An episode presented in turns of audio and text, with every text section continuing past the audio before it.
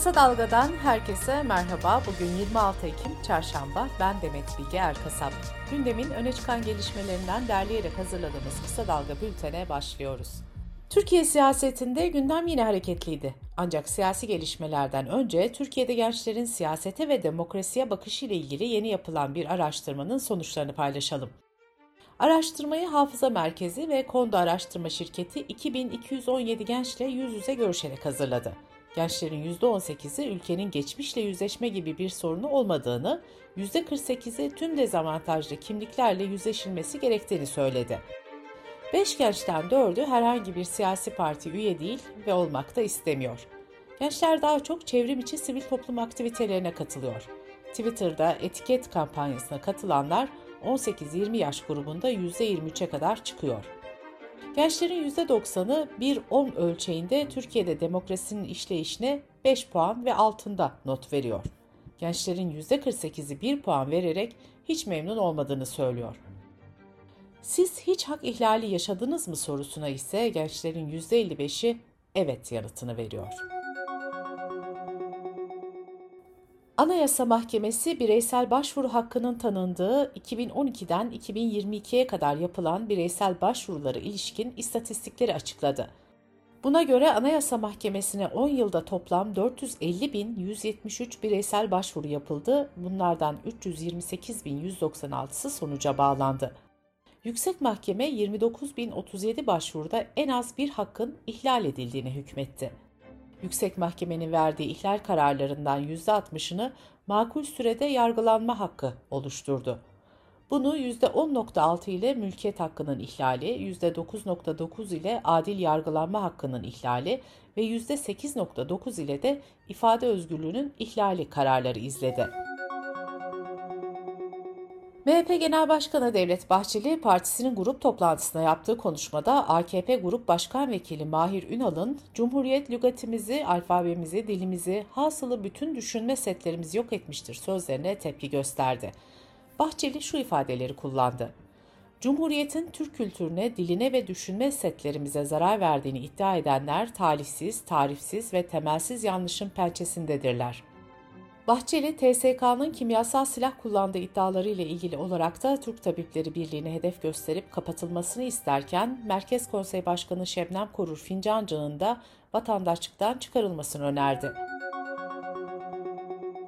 CHP lideri Kemal Kılıçdaroğlu'nun gündeminde de Mahir Ünal'ın sözleri vardı. Kılıçdaroğlu şöyle konuştu.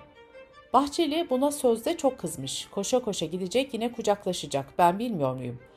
Bu anlayış Sadat kafasının anlayışıdır. Böyle bir adamla senin ne işin var? CHP'nin grup toplantısına Gezi tutuklularının aileleri de katıldı. Kılıçdaroğlu, buradan Gezi'ye selam göndermek boynumun borcudur, dedi. İyi Parti Genel Başkanı Meral Akşener de Halk TV'de katıldığı programda partisine yeni katılımların olabileceğini ve görüştükleri yeni isimler olduğunu açıkladı.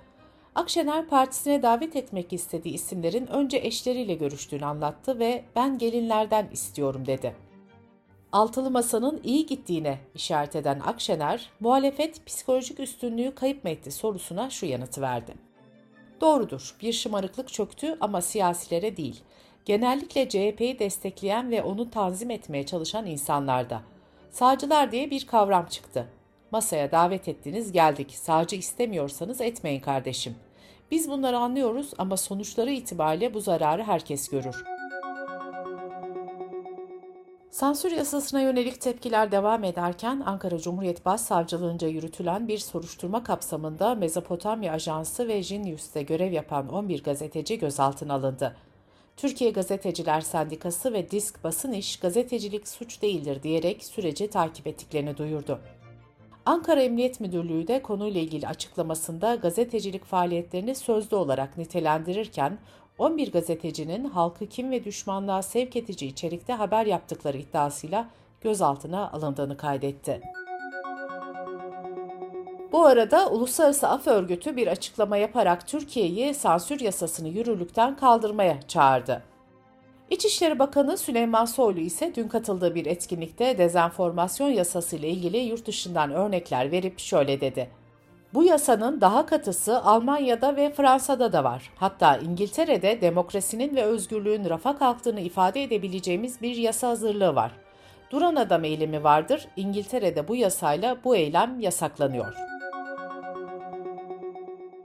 Türkiye Taş Kömürü Kurumu Amasra müessesine ait maden ocağında 41 işçinin ölümüne neden olan patlama ile ilgili soruşturmada henüz gözaltına alınan ya da görevinden alınan kimse olmadı. Ancak soruşturma sürerken ilginç bir gelişme yaşandı. Müessese Müdürü Cihat Özdemir ile İş Güvenliği Daire Başkanı Faik Ahmet Saralioğlu Amasra Adliyesi'ne giderek 10 dakikalık bir görüşme yaptı. Adliye çıkışında yöneticiler soruları yanıtlamadı. Alevilikle ilgili düzenlemelerin de yer aldığı torba kanun teklifi Meclis Plan ve Bütçe Komisyonu'nda kabul edildi.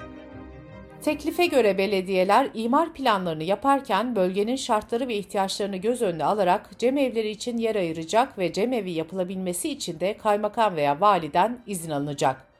Cemevlerinin elektrik ve su faturaları devlet tarafından ödenecek. Cemevlerinin aydınlatma giderleri ise Kültür ve Turizm Bakanlığı tarafından karşılanacak.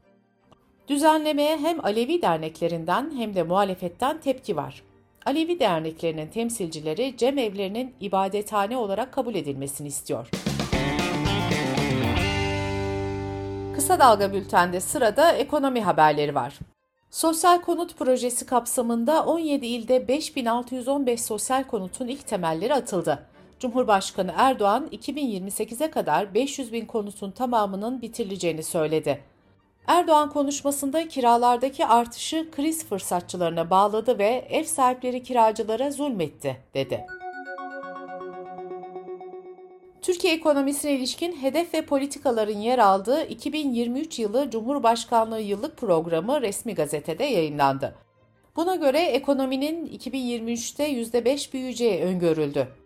Enflasyonun ise bu yıl sonunda %65 olacağı tahmin edildi. Gelecek yıl sonu hedefi ise %24 oldu.